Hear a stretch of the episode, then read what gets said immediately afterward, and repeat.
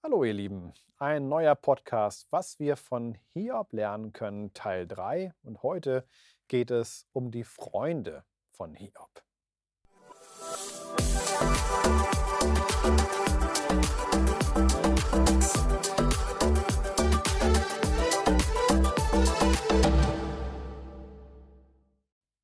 Freunde. Jeder hat sie gern. Ich hoffe, du auch. Ja, ich finde, Freunde sind eine tolle Erfindung. Also, wenn es sie nicht schon gäbe, müsste man sie erfinden, auf jeden Fall. Einfach Leute, mit denen du durch dick und dünn gehen kannst, die immer für dich da sind. Ja, auch nachts um drei oder so. Ähm, das ist etwas Wunderbares. Und ich hoffe, du kannst es auch für dich sagen, für die Freunde, die du hast.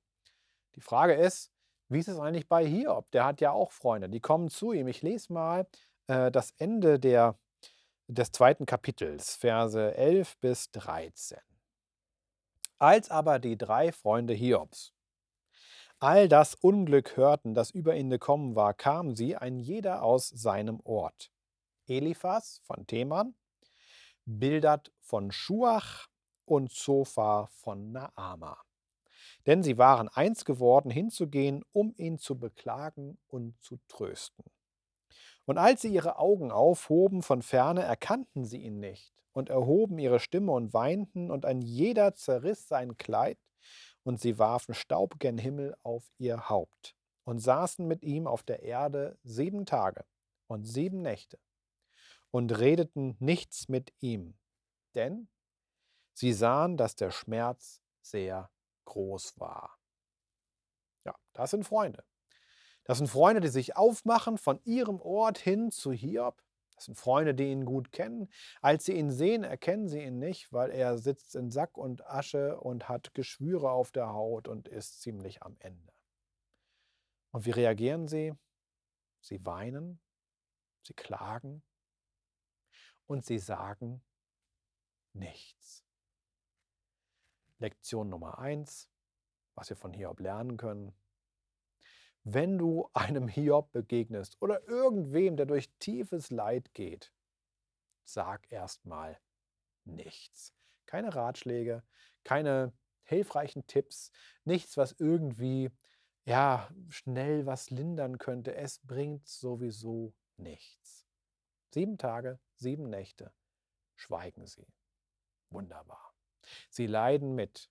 Sie setzen sich hin. Sie zerreißen ihre Kleider. Sie zeigen, mir geht es auch dreckig. Sehr gut.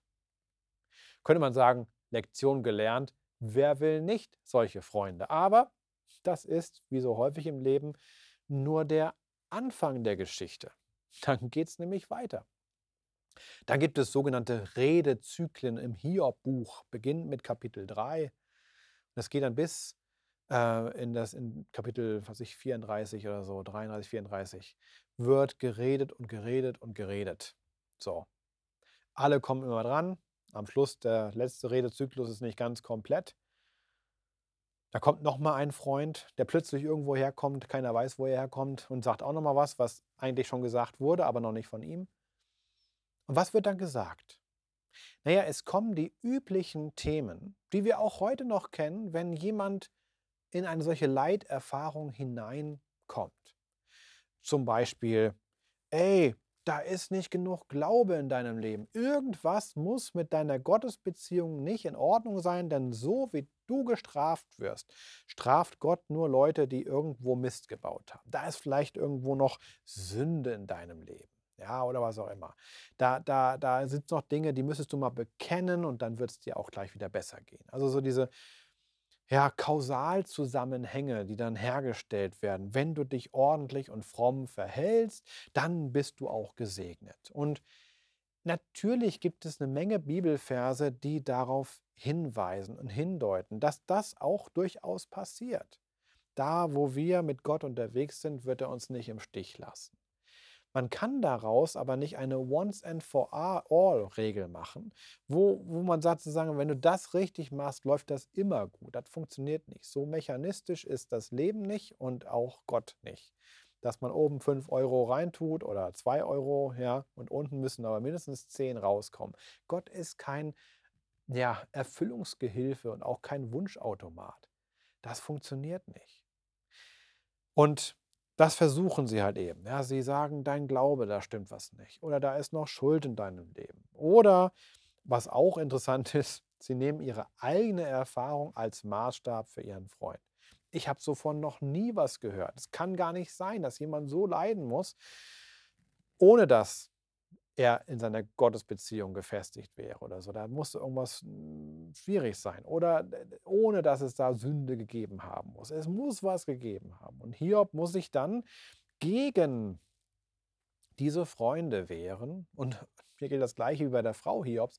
Wer solche Freunde hat, braucht auch keine Feinde mehr. Ja? Weil er, bisher war er krank, hat Geschwüre, hat Schmerzen. Er hat alles verloren, was er hatte. Und jetzt kommen seine Freunde, quasi noch das Letzte, was vielleicht jetzt noch gut laufen könnte, und überschütten ihn mit Vorwürfen, mit Ratschlägen, mit irgendwelchen Tipps und machen ihn dadurch eigentlich doppelt fertig. Bisher war er nur krank und hat alles verloren.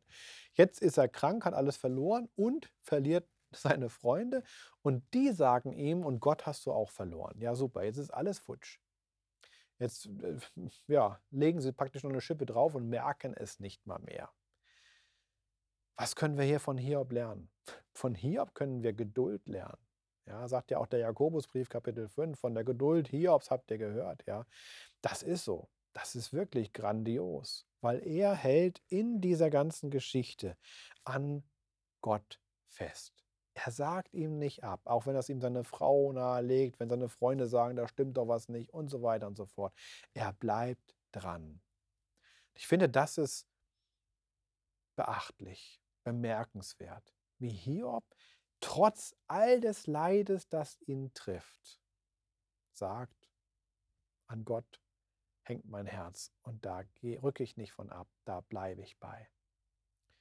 Das können wir auf jeden Fall lernen dass wir uns von nichts und niemand unsere Beziehung zu Gott rauben lassen. Und falls du keine Beziehung zu Gott hast oder so am Anfang bist, am Entdecken bist oder mal eine hattest und merkst, sie ist dir abhanden gekommen, fang wieder an. Gott ist nie weiter von dir weg als ein Gebet. Hiob war ein Beter, ja, schon vor allem, in allem und nach allem. Sehen wir im gesamten Buch Hiob, könnt ihr nachlesen. Wir sollten es ihm gleich tun und unsere Beziehung zu Gott zum Wichtigsten machen, was wir im Leben haben. Und wenn sie steht, wenn das klar ist, dann kann uns auch Leid treffen, aber es wird uns nicht vernichten. Ganz im Gegenteil. Wir haben dann in tiefen Leiterfahrungen einen Anker, der uns hält, ein Fundament, das uns trägt, eine Basis, die uns niemand nehmen kann. Das ist schon mehrere Gedanken wert, würde ich sagen. Bis bald zum vierten Teil. Tschüss.